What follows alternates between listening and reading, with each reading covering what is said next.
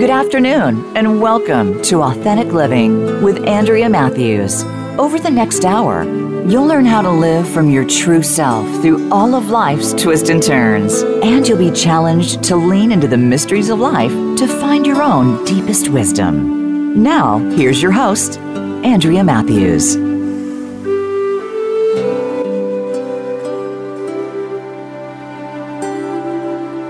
Good afternoon, and welcome to the Authentic Living Show. So, what is the difference between spiritual guidance and spiritual abuse? Most of us would think there's a huge difference, and certainly most of us would deny that when we offer spiritual guidance, we might also be spiritually abusing. But it is most important that we understand the distinction if we're to serve others in any spiritual capacity. And it's also important that we understand the distinction if we suspect that maybe we've been spiritually abused. Typically, we think of abuse only in terms of its physical, emotional, or sexual forms. But what's beginning over time and experience to be exposed is a kind of abuse of the spirit that creates a great divide between the soul of a person and his or her identity. This show is going to clearly differentiate, differentiate spiritual guidance from spiritual abuse. So if you're any kind of spiritual leadership capacity, this show is for you. And if you suspect or wonder about spiritual abuse, this show is also for you. So stay here for this for the entire show. We've got a lot of good things to talk about today. So, first, let me uh, give you a definition again of spiritual abuse. I, I, had another show not long ago on spiritual abuse, so you can go and listen to that one as you, uh, if you want to as well. But I'm going to give a brief definition now of what spiritual abuse is. First of all, what spiritual abuse is not is a wound of the soul. The soul cannot be wounded. I love the way the Bhagavad Gita talks about that. It says, Weapons cannot cut it, fire cannot burn it, water cannot wet it and wind cannot dry it. So I, I love that idea. So the soul is permanent, it's everlasting, it's uh, all pervasive. It's all of those things that the Bhagavad Gita says that it is. It is uh, our eternal soul. It is, it is the part of us that cannot die, cannot be wounded. And so it is also interchangeably uh, termed with as the authentic self. I think that the soul and the self, and, in, in, my way of looking at it, are the same exact thing. Carl Jung looked at it that way as well, uh, as have others, as does the Bhagavad Gita, in fact. Um, uh, and and uh, uh the Buddha talks about self, no self, and how and how there's a, a, an equation between those two, a mysterious equation between those two, also uh, with Tathagatagarbha. Um, but uh, when we talk about the soul, we're not talking about something that can be wounded. So I want to be really clear about that. However, it is possible to put a great divide between the soul and the way a person lives. So a person can live entirely out of an identity that is not his soul. He's living as if his life force comes from that identity. He's living as if his the source of his survival comes from that identity. But it doesn't. It comes from the soul. But we can be blind to the soul. We cannot hear the soul. We can dismiss the soul. We can uh, uh, uh, sort of um, deny that what the soul tells us is actual or true.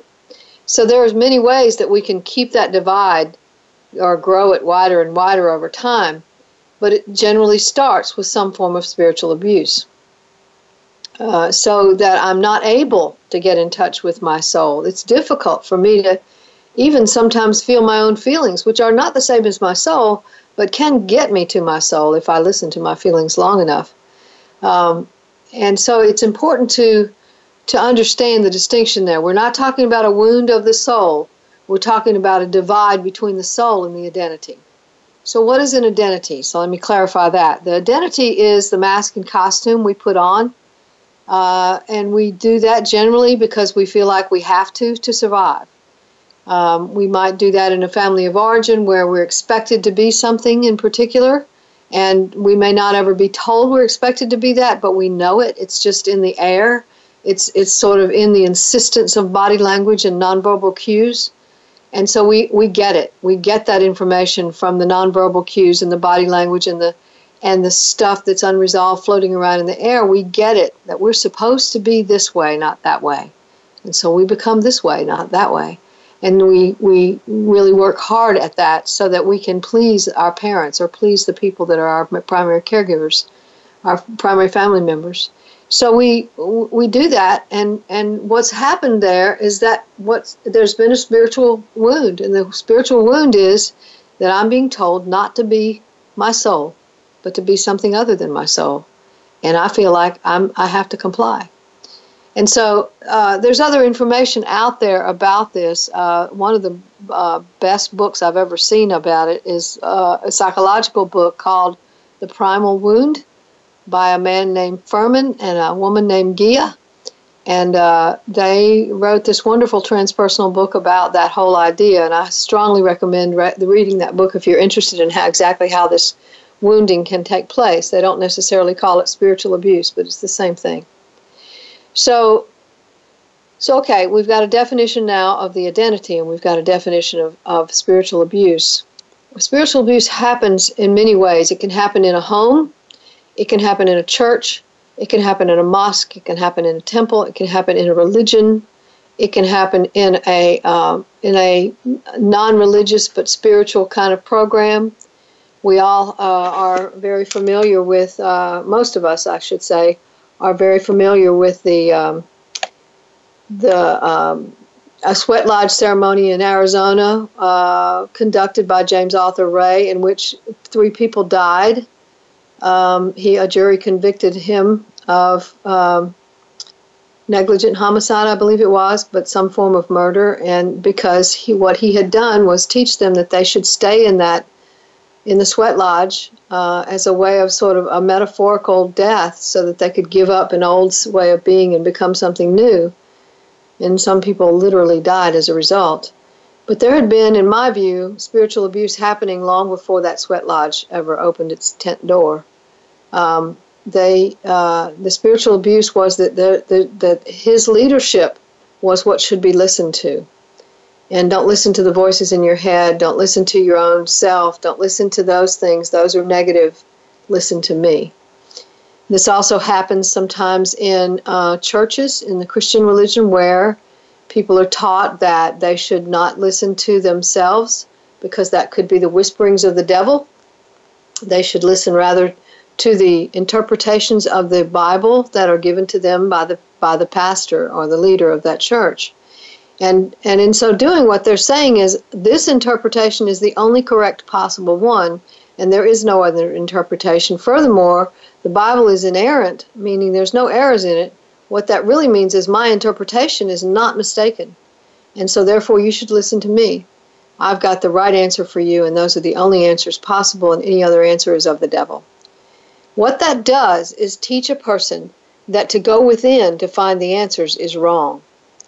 What that does is exactly the opposite of what finding one's soul is all about. That means it's spiritually abusive.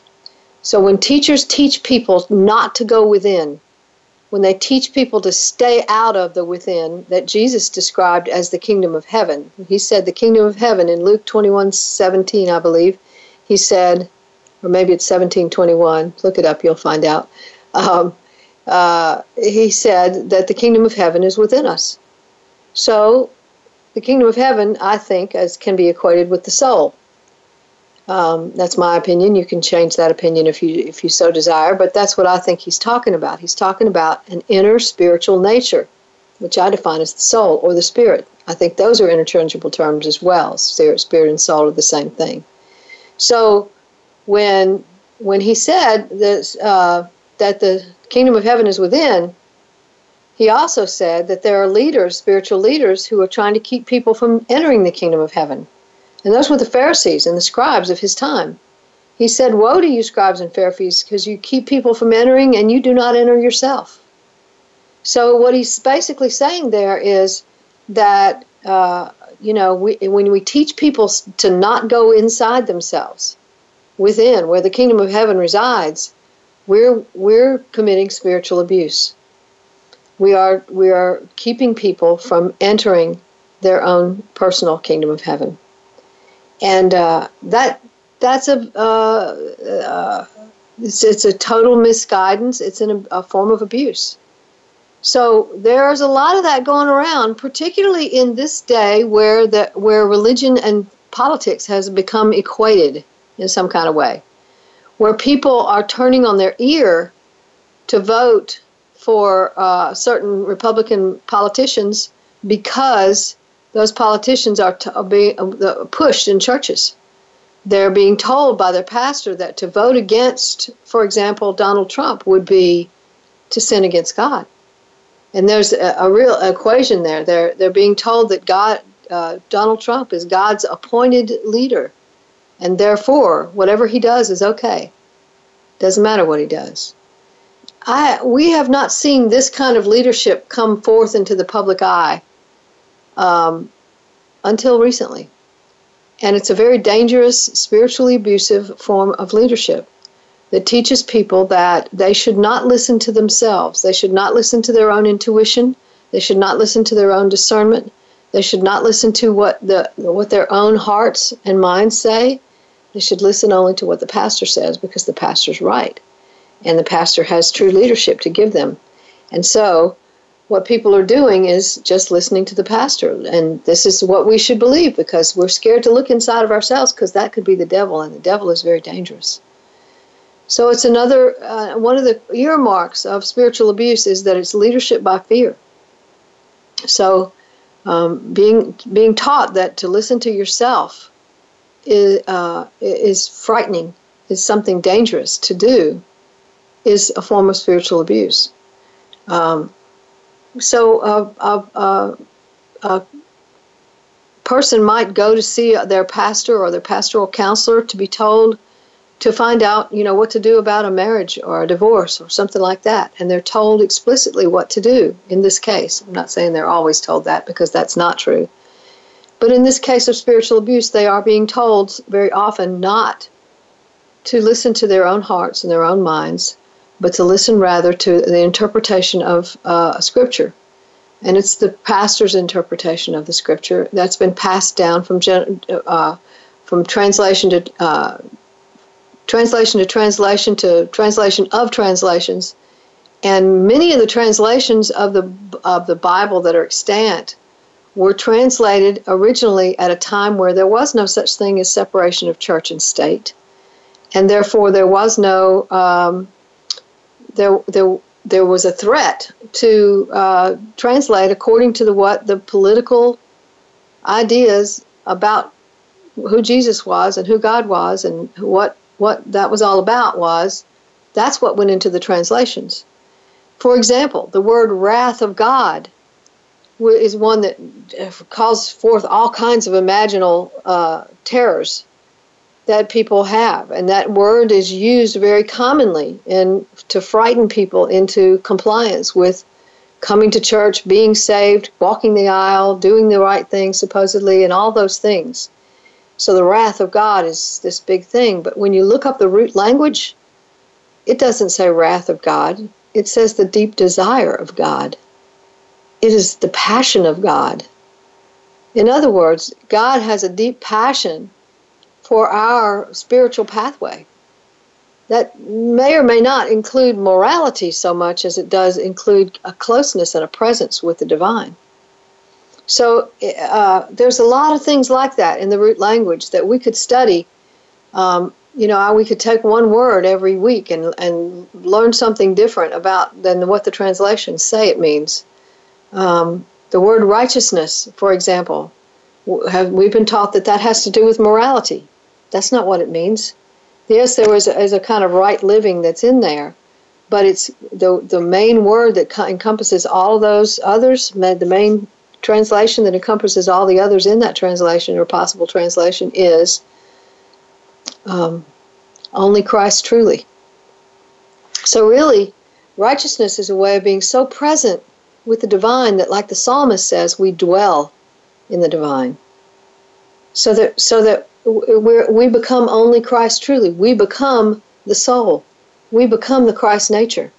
In a similar way to what Buddha, the Buddha talked about, or the people after the Buddha talked about becoming the Buddha nature, uh, as the Bhagavad Gita talks about becoming divine self. So, it, you know, what we're talking about is that it, it is entirely possible to mistranslate texts and teach those texts as if they're factual when in fact the root language says something entirely different. Uh, so that that's one thing that we could definitely look at. But the other thing is that when we're teaching people or how to look outside themselves for truth, we're teaching them to separate themselves from their own souls. So rather than teaching people to look outside of themselves with anything, including the law of attraction, including uh, New Age thinking, new thought thinking, new human potential uh, thinking, including, you know, uh, Islam, including uh, Hinduism, including any faith across the globe, we can teach people to look outside of themselves for truth instead of looking inside of themselves for truth. What we've been taught is that if you look inside yourself for truth, you're not going to you're going to find a different truth than the one I believe in, and so therefore you shouldn't look inside yourself for truth. And uh, the the real actuality is that when people have had spiritual experiences, and by that I, I mean mystical experiences that cannot be explained, uh, throughout the world with with regard without regard to religion, uh, whether they're Hindu, Buddhist, Christian, Jewish, Muslim, whatever they are, the, the experiences are very, very similar across the board. They have a unitive experience in which they feel like they're one with all. There's a deep love, there's a deep compassion, there's a, a deep peace, a deep, deep, deep and, and for a while, lasting peace. There's a sense of not being afraid of anything. There's a sense of eternity there's a sense that you, you've in, you've come into the presence of the divine. Those things are experienced across the board without regard to religion. So, if we look inside of ourselves, what we're most likely to find is the, the real truth, the one and only truth, which is divine, which is the divine. The one and only thing that is eternal and will last forever is the divine. And we have that in our own souls. We have the, what some would call a spark of the divine in our own souls. And so that that that deepest essence of who we are is who we can live to be. But we're being taught not to live to be that, but rather come outside of yourself and live according to a social and, and or religious code that tells you who to be, tells you who you are, tells you how to be afraid of the wrath of God or the wrath of Allah or the or uh, the deep punishment of bad karma or you know those things be very afraid look outside of yourself and be very afraid of bad circumstances coming your way because you're going to get punished for having done something either in this life or in another life all of those ideas are teaching us to live from fear instead of living from our souls the question our soul wants to ask is not what should I do so I can be sure not to be punished, or what can I do to make sure I don't have bad karma? But rather, what is my truest soul desire? What is my uh, truest, deepest compassion right now? Those are questions, two questions that are very, very valid. And when we ask those questions, it automatically sends us inside of ourselves so that we begin to live from inside out instead of living from outside in. And that's what we've been taught to do. We've been taught to internalize the external rather than taking what's inside of us and manifesting it in the external world. And uh, so there's a real powerful way of living from taking what's inside of us, we find it in there, we spend some time in there being present with it and listening to it, and it speaks to us, and we say, oh, okay, now I can take this outside. We're going to talk some more about that right after the break. Stay tuned for this right after these messages.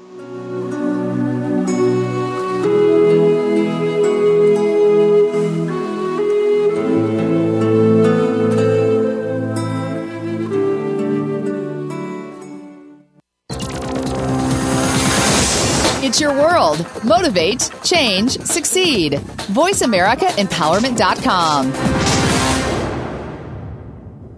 Many of us define our lives by what has already happened. It's a past tense series of events. Do you long for something else? You don't have to live solely in this reality. Tune in for To Win Within with host Strom Thomason. Strom and his guests are here to introduce you to your true self. It's time to emerge from your box and take a beautiful journey of self love and discovery. You'll find yourself exactly where you need to be. To Win Within airs live every Thursday at 4 p.m. Eastern Time, 1 p.m. Pacific Time on Voice America Empowerment. Life can be confusing at times. There can be uncertainty, disappointment, and an inability to clearly see where you're headed. But it doesn't have to be this way at all if you understand how to take the next step in your life. Tune in to Living the Miracle with your hosts, Michael and Raphaelle Tamura. We'll help you define the deeper meaning that awaits you in your life, have certainty in yourself, and learn to be clairvoyant. Listen Wednesdays at 11 a.m. Pacific Time, 2 p.m. Eastern on Voice America Empowerment. That thing you seek is within you. We all want to feel valuable, fulfilled, and accomplished in our lives. Yet for many, no matter how hard we try or where we look outside ourselves, the answers seem elusive and unknowable. Connecting with your authentic self is key to a life of peace and tranquility. Listen for Center for Tranquility with host Alma Phillips. You'll learn how to put the pieces in place and get the big picture of your life on earth. Tune in Thursdays at 9 a.m. Eastern, 6 a.m. Pacific on Voice America Empowerment. Live up to your fullest potential. This is the Voice America Empowerment Channel.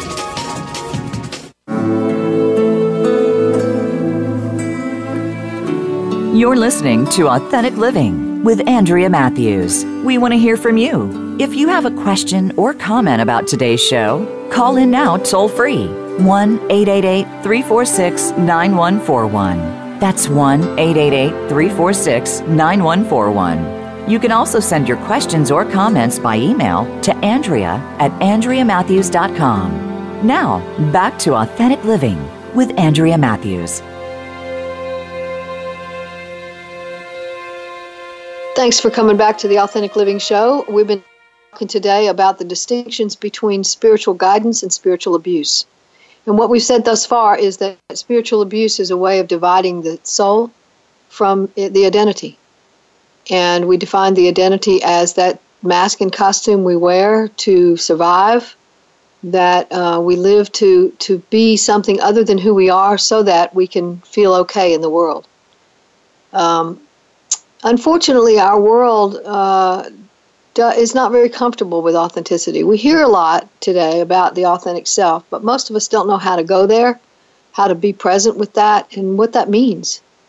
Um, a lot of people think that, well, you know, I feel like wearing blue jeans with holes in the knees, therefore that's what I should do, and that's that means I'm being authentic. But actually, that could just mean you're being a rebel, which is just another role. Um, not to say that I have any problem with blue jeans with holes in them, I don't. But I'm saying that uh, we can get confused about what the self is and what the self isn't because we haven't spent any time in the inner world. When we go into the inner world, we, the self begins to speak to us. The, uh, the soul begins to, to, to uh, grant us some peace. The soul begins to speak to our minds. We, we sort of get information downloaded to us from the soul. And our beliefs change, our attitudes change. Sometimes our physical health even changes as a result of spending time with the soul, in the presence of the soul. So, uh, so that it's really important to understand that one of the things that Jesus said uh, was that there would come a time, and now is, when people will worship God in spirit and in truth. What he was not saying there is key. He did not say there will come a time, and now is, when people will worship God in morality. He did not say, There will come a time, and now is, when people will worship God in fear of his wrath. He did not say, uh, There will come a time when people will worship God in, uh, in political schematas. He didn't say those things. What he said was, There will come a time, and now is, when people will worship God in spirit and in truth. And so it's really important to understand what that means. How do you worship God in spirit if you're not in your spirit? You can't. So, what the truth is, we don't have a real relationship with any kind of divine unless we go within to have it. But many of us just don't ever spend any time in there. We might spend time reading the Bible and call that a quiet time. We might spend time reading the Quran or in the five prayers. We might spend time you know, doing the rituals of our religion. but that doesn't necessarily mean we're spending time in the inner world. What we've been taught to do instead is to internalize the external. We've been taught to do right, to say right, to think right, and we've even been taught to feel right. We've been taught to repress any kind of negative feelings. This is one of the New Age uh, uh, rule, sort of philosophies that um, can be spiritually abusive if it's used in that way. Um, the idea that I must always keep a check on my thoughts and my feelings for fear that if I don't, bad negative things are going to happen to me. I attract negative things with negative thoughts. You know, we have that saying that keeps get repeated over and over again. Thoughts are things, thoughts are things, thoughts. Well, I certainly do think I want to say that how we think doesn't make a difference in our behavior and how we interact with the world and how we interact with self. I, I really want to clearly say. At the same time, when we say that we have to always keep a watch on our thoughts and feelings lest they betray us and bring some negative thing in our lives, and we have always got to be thinking positive or we're never going to have our dreams true, what that essentially means is repress everything that is not positive. Send that away. Put that in the unconscious. Don't let that come into your awareness. Now, what happens when stuff goes down into the unconscious? It doesn't sit sit there. It's active. It's active energy, and it comes out in other ways that are not pretty. Um, you know, we repress anger because it's a negative feeling, and later we find ourselves really, really angry, and we don't know why. or we repress fear, and we find ourselves later having a panic attack. We don't know how. And so we people get into trying and trying and trying and trying and trying to control their thoughts and control their feelings. And what happens is they end up having those feelings or thoughts come out in some other way, sort of leak out of the unconscious in some other way. And then they feel like they failed, and now we've got shame attached. So I've had people come to see me in my office and say to me, I've worked so hard on this law of attraction. I've been working on it for years now, and I can't seem to attract what I want. What's wrong with me? And what I say to them is, there's nothing wrong with you. There might be something wrong with the philosophy, but there's nothing wrong with you. So let's rethink the philosophy. Let's think about how rational that really is to think that you should send away all the thoughts that are negative do you think they just disappear? They're unconscious and sit there with their energy until they're given an opportunity to leak out. That's what happens when we push away those things. And so, you know, it doesn't make a whole lot of sense to be always striving toward always being positive any more than it makes a lot of sense to be always striving to be righteous, to be so morally correct. Those things don't make sense because what they do is they repress who we are. Now, now I want to be clear. I'm not saying we should all go out and start being bad, but that's what people hear when when when they hear me saying that morality is not the same as spirituality. They also hear me saying, "Oh, well, that means everybody's just going to go willy nilly and do, you know, go get their guns and shoot everybody, and you know, just rob banks and do whatever they want, have sex with whoever they want, and you know, all kinds of terrible things that are going to be awful. Doom is coming." But that's not what I'm saying at all. What I'm saying is morality is just morality. That's all it is. But it's not the same as spirituality. And it will never be the same as spirituality. And I think that's one of the things that Jesus came to tell us. I think that's one of the things that Buddha understood and Krishna understood and and uh, you know that is written about in the sacred writings of, of the books around the world that that uh, morality is just morality it is a thing but it's not enough far from enough and the same is true with this repression of feelings and thoughts. Um, maybe there is a law of attraction, but if there is, it's not in repressing our thoughts and feelings. It's in attracting those things, places, people, events, and circumstances that will bring us closer and closer to awareness of who we are as a soul. Because that's what's happening in our lives. That's the energy that's going on in our lives. The soul is trying to get our attention so that we will become more and more soul. That's what's really going on. And if, if that happens, in, with regard to whatever religion, Jewish, Christian, Amish, Muslim, Hindu, Buddhist, whatever religion you have, um, there is a there, there is a way of getting present with the self, being present with the soul that allows one to to reach down in there and access information that is sacred, that is beautiful, that is peace, that is love. And that information can then express in the external world. But like I said, we've been taught instead to, to internalize the external. We've been taught there's some rules we should obey, some thoughts we should think, some feelings we should have. So people, for example, say to themselves, well, we should just love everybody. And I do I believe the self the soul does love everybody. But that doesn't mean that we should have primary or significant relationships with everybody. Um, and that's how it gets misconstrued. To think, well, you know, I feel sorry for Joe Blow over there because he's mean to everybody, and that must mean that Joe is is just a broken person, and I can help him. I can help Joe if Joe will just let me help him. So you go and try to help Joe, and Joe ends up breaking you. And you can't figure out how that happened. You were trying to be a good person, so how could this happen to you?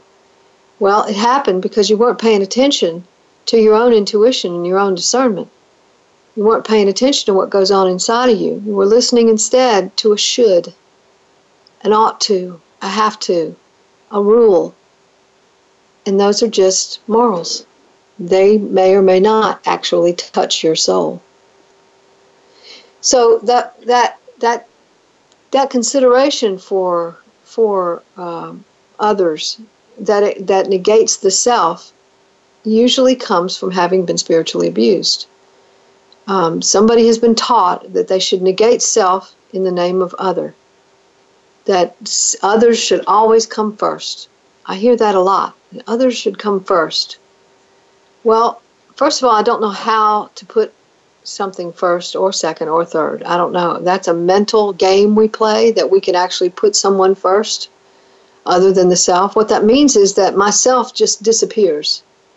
My my my real essence just kind of disappears in the face of what I have to do for other people. It doesn't disappear. It may go underground. But like I said, anything we repress is an active energy and it will come out later. So when we're put, pushing away our own desires, it comes up later as resentment.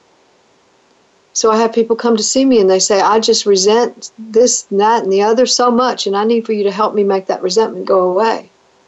What they're really saying is, my resentment is trying to get my attention and tell me that I'm doing a whole lot of stuff that I don't really want to do. I'm doing a whole lot of stuff out of should, ought to, and have to that is not meaningful at all to me and it has no real ring of resonance in it. It has no real truth in it. I'm not worshiping in spirit and in truth. I'm worshiping in lies and identity.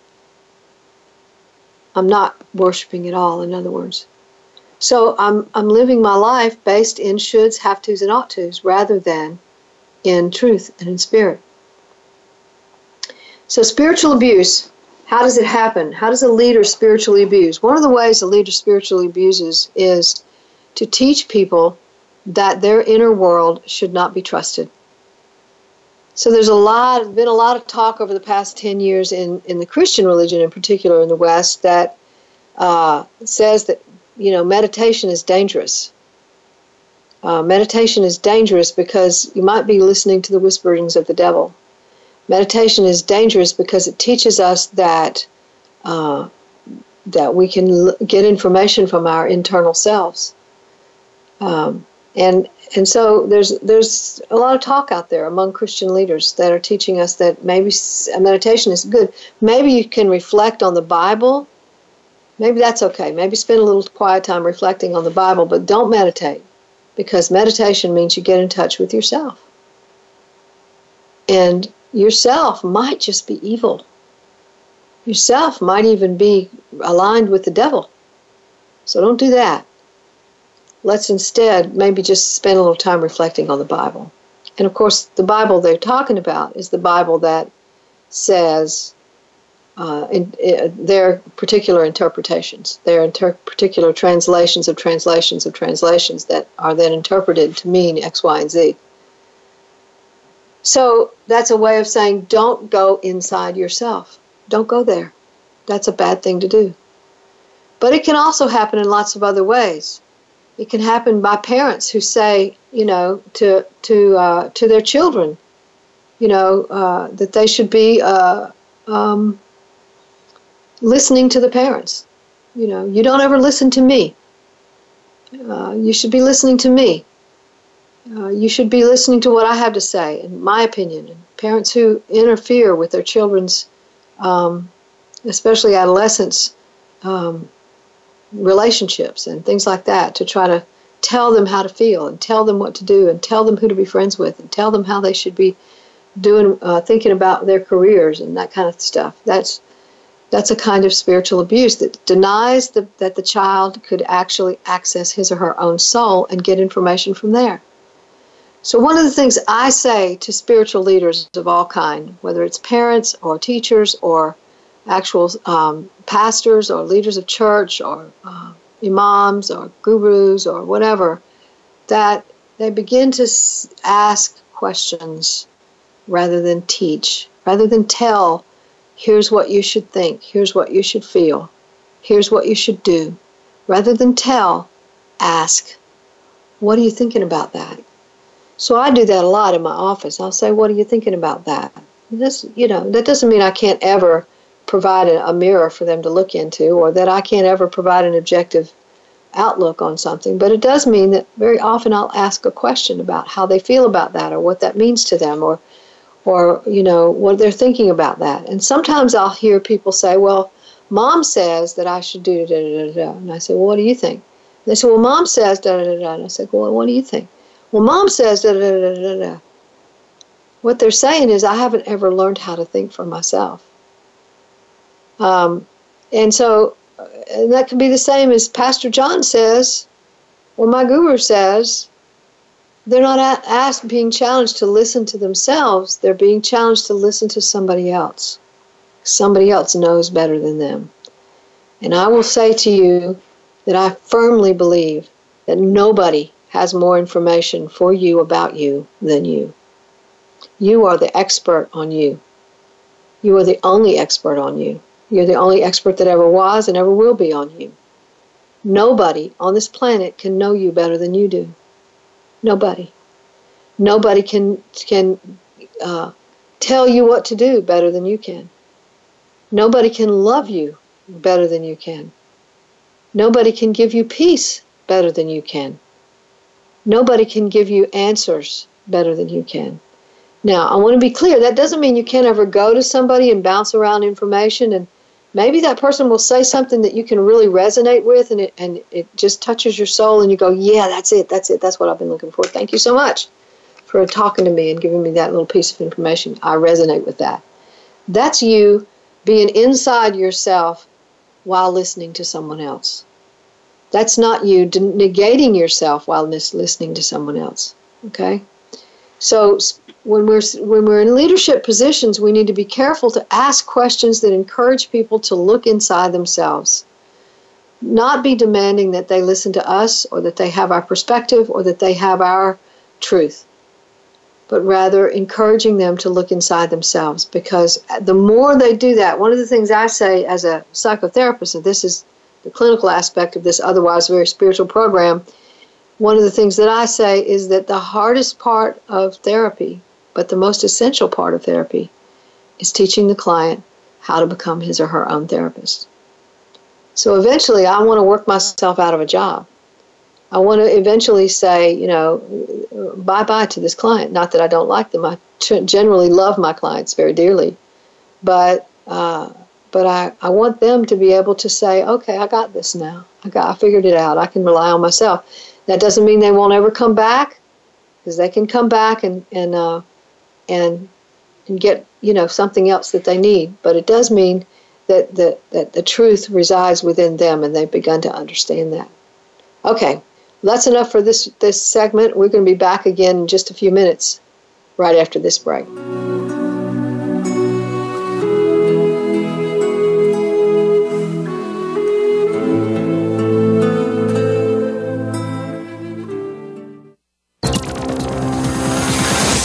It's your world. Motivate, change, succeed. VoiceAmericaEmpowerment.com. Broaden your mind.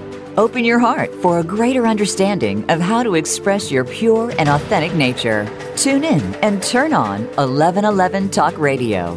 Simran, author, publisher, and life mentor, broadens minds and opens hearts to a greater understanding of life, consciousness, and humanity.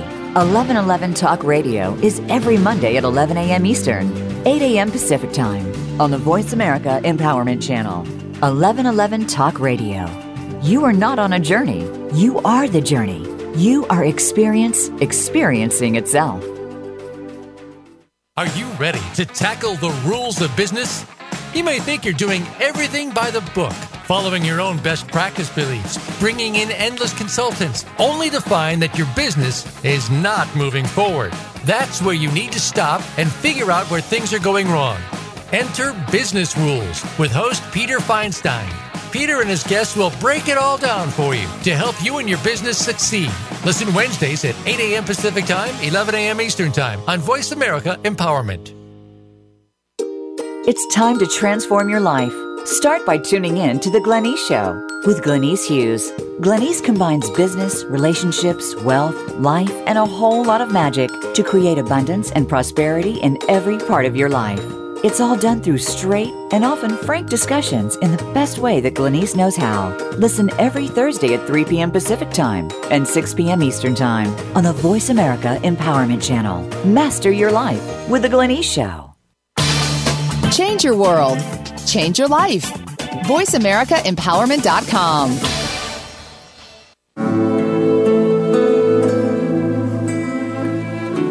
You're listening to Authentic Living with Andrea Matthews. We want to hear from you. If you have a question or comment about today's show, call in now toll free 1 888 346 9141. That's 1 888 346 9141. You can also send your questions or comments by email to Andrea at AndreaMatthews.com. Now, back to Authentic Living with Andrea Matthews.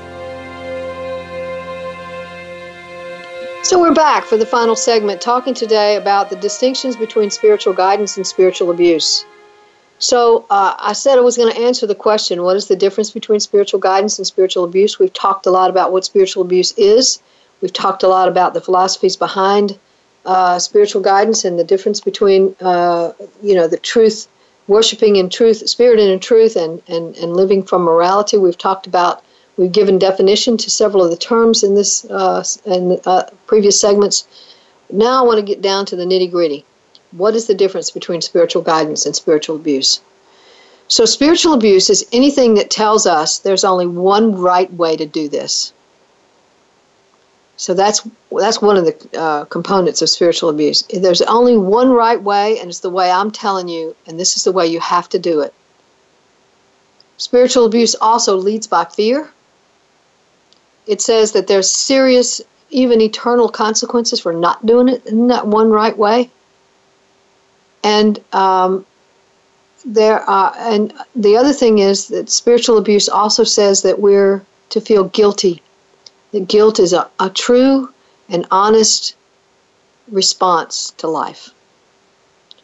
So those three things are very, very incremental to get to um, spiritual abuse. Now, spiritual abuse can also be attached to other forms of abuse. Physical abuse, for example, if a person is physically abused, uh, especially by a primary caregiver, there's also a betrayal of the soul in that. Anytime anyone abuses anyone, the person that they are abusing is is objectified. In other words, the person becomes a it rather than a thou. The person becomes a thing. The person becomes a uh, someone something that is not uh, doesn't have any feelings. It doesn't matter what I do to you because I need to do this to you. It doesn't matter that you might be hurt by this. I'm not even thinking about that because I need to do this to you. That's a primary principle of any form of abuse. And so uh, when when uh, when we physically abuse a child that is our child, we're parent the parent of that child or a brother or sister of that child, what we're doing is saying to them, I betray my role as parent. I betray my role as brother or sister. I betray my role to you. I am I am um, you know, someone who's uh, uh, out of the out of the realm of relationship to you. So what I do to you uh, is by uh, an act committed on an object, not an act committed on a person. And so what what happens there in that exchange is that there's also a spiritual component to that abuse. In that the person then becomes identified with the abuse. I'm I'm someone that can be abused. I'm someone who maybe even is abuse. I am someone who is the uh, guilty because I should make it stop or I should behave better so it will stop. Um, you know, th- those are some of the things I, I identify with these other things instead of identifying with my authentic self because I have to to survive your abuse. And that's what makes it also spiritual abuse. So, spiritual abuse can come attached with other forms of abuse but it's also uh, conducted in quiet little corners of churches and mosques and temples and parks and uh, with the New Age, New Thought, and Human Potential movements. It's it's done everywhere. It doesn't matter what form of religion or lack of religion that we have. Spiritual abuse can happen, particularly when we're teaching someone in whatever fashion we do it to stay out of touch with the self and in touch with what's what's being taught. So uh, I said that we've learned to internalize the external. So what that means is whatever it is that you say, I need to put that inside of myself instead of accessing my own soul. I need to to bring your thoughts and your feelings into my heart and mind and act on those things instead of acting on my own soul because if I act on my own soul, I could be betraying the relationship between you and I, and I don't want to do that. I am afraid that I'll hurt, hurt our relationship. I'm afraid you'll go away. I'm afraid you'll reject me. I'm afraid of punishment. I'm afraid of God. I'm afraid of the divine. I'm afraid that uh, uh, I might have to be get bad karma. I'm afraid I might have to go to hell. I'm afraid. I'm afraid. I'm afraid. That means I'm being spiritually abused. So spiritual guidance, on the other hand, takes the finger of guidance and points it directly back toward the person who's looking for guidance. And we do that by asking questions. How do you feel about that? What does that mean to you? Is that meaningful to you? Or is that something that you're doing that just, you know, you're just doing it? A lot of times I find that people who've been spiritual abuse, spiritually abused are living by rote. They're living as if um, there's nobody home inside. They're living robotically. They're living in a in a place that's empty, and they complain about feeling empty. Um, and so, what they're saying is, I've left myself behind. I'm not in me. I'm not experiencing the me of me. And so, when they do that, what's happening is that, that, that they get depressed and they feel empty and they don't know why. They come to therapy sometimes because of that. But what we may find at the other end of that, uh, when we're looking at the root cause, is we may find some form of spiritual abuse where the person has been taught that living inside themselves is wrong and living outside themselves is right. So uh, people talk about dissociation sometimes, where they, you have this out of body sense that also some is one of the causes of that is people talk about it as sexual abuse. But i think there's a spiritual component to that in that the person is is living somewhere outside of body in touch with maybe with the soul but not in touch with the body not in touch with the mind not in touch with the life. So they're safe up there but they're not coming down here to experience life because it's too scary because it's frightening and uh, so that also can happen as a result of spiritual abuse.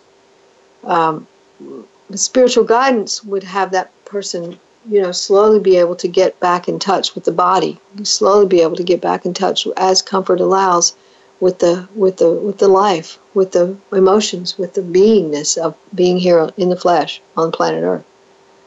So it's uh, it's a matter of understanding the distinctions and those inner distinctions are very, very, very important. What's the difference between a thought and a feeling? What's the difference between fear and anxiety? What's the difference between anxiety and depression? What's the difference between sadness and depression? So many times we think that any feeling that we feel is really, really bad. You know, so I hear so many people describe their sadness as depression. They're not depressed, they're just sad. But they think they're depressed because they're they're you know, they're not supposed to have these kind of quote unquote negative feelings.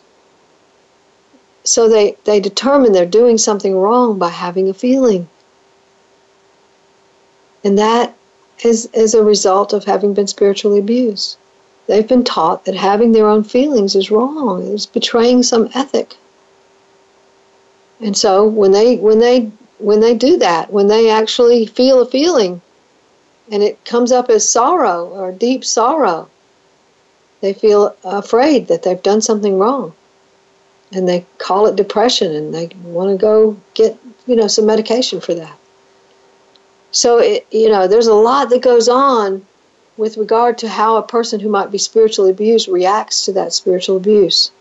But the key to understanding the difference between spiritual guidance and spiritual abuse is understanding that spiritual guidance is direction back toward the inner self. Spiritual abuse is direction out of the inner self and toward the external world. Deny yourself and listen only to somebody else. Listen to, be very afraid. The problem with being very afraid is uh, that we often repress that fear because it's too uncomfortable. We don't want to feel that. So we just repress the fear and live totally on our intellect. And so we live as if we, you know, didn't have any fear, so we think. But actually, we're a lot of our actions are motivated by that repressed fear that, as I said, is still active and has some energy and pushes us to do things that we don't understand. I find this a lot in addiction that people have been living their lives out of fear and they have not let themselves know that fear because they're busy uh, using substances to cover up the fear. And so they, they live instead in this uh, airy place that doesn't have any fear or any feeling at all. They don't want to have fear. They don't want to have emotion. They don't want to have these things that go on inside of them. They want rather to experience, um, you know, uh, a kind of high, a kind of uh, stay out of it, a kind of flying above problems, a kind of way of not really noticing that there is really something going on that I need to pay attention to. Um, and so they don't solve problems. They problems just get worse and worse and worse, and and then they begin to uh, um, get slide down the slippery slope further and further toward deeper and deeper addiction. All because of that deep spiritual wound that says there's a divide between my authenticity, my deepest soul, and my uh, my identity, who I actually am as a person. And and when that happens, uh, and when I've repressed my my feelings, uh, what what can happen there is that I can be so out of touch with those feelings that I don't even realize that I'm being abusive to somebody else. So it's uh, this thing of spiritual abuse is a boogie bear, and it, and the reason it's called spiritual abuse is because it abuses the spirit. It abuses that connection between, you know, our identity and our uh, and our soul. What we want to be, truly want to be, is one with our own soul. But we have a duality in the world that says live out outside of yourself. And that's the first spiritual abuse that comes about, you know, just as a result of of the thinking that's present in the in the world. But add to that that people are going to tell us to stay outside of ourselves by listening the, only to the social or familial ethic or stay outside of ourselves by listening only to the inerrant Word of God, or stay outside of ourselves by listening only to what the pastor says about the inerrant Word of God, what we're what we're really getting there is don't look inside yourself.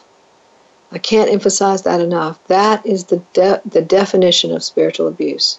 When somebody either says or intimates that going inside yourself is a mistake, and staying outside and listening only to somebody else or something else is the right way to live and it's the only right way to live and that there's danger in not living that way, well, that's spiritual abuse. How does a person live a life totally bereft of any connection to his own soul? Well, many, many, many, many of us are doing it every day, all day, every day. And that's a sad thing. But hopefully, as time goes by, what's happening is we're individuating, as Carl Jung would use it, uh, use that term, we are becoming more and more aware of who we are as a soul. And as we do that, we grow into greater awareness. And I think that's, you know, that's an opportunity we have now uh, to to look at what's going on in our religions, what's going on in the teachings of our religions, what's going on in the religion that's connected to politics, what's going on in all of that that uh, is not really resonating with our souls. If it doesn't really resonate with your soul, then maybe you need to look at it again and ask yourself some questions about what's really true and false there. What really is meaningful to you? What really are your values? What are your values as opposed to what you got taught? What are your values? What do you really believe? What do you really feel passionate about? What, you know, do you think it's okay to, for example, for the people in Flint, Michigan to still have dirty water? Do you think that's okay? Um, do you think it's okay to take away all the EPA rules uh, that have protected us for several years now? Do you think that's okay? Do you think it's okay to uh, to take away health care for millions of people? Do you think that's okay? What do you think? What do you think? Not what did your pastor say to think? Not what does your mama think? Not what does your daddy think? Not what does your wife think or your husband think? What do you think? What does your soul have to say? Those are the right questions to ask. Those are the right questions to ask. So my soul says that it's about time to end the show today, and uh, so we're gonna we're gonna we're gonna end on that note with those questions. And I would challenge each of you to think about those kinds of questions as you journey into further and further understanding of who you are as an authentic person. And we'll be back again next week. We got Sarah Wiseman coming next week to talk about her new book called uh, Messages from the Divine, and um, we're gonna that's going to be a really interesting show. So you want to be here for that. And remember, your job, should you choose to accept it, is to give birth to yourself.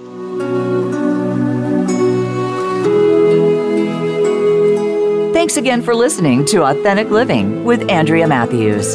Join us again next Wednesday afternoon at 1 p.m. Pacific Time, 4 p.m. Eastern Time on the Voice America Empowerment Channel. We'll talk again next week.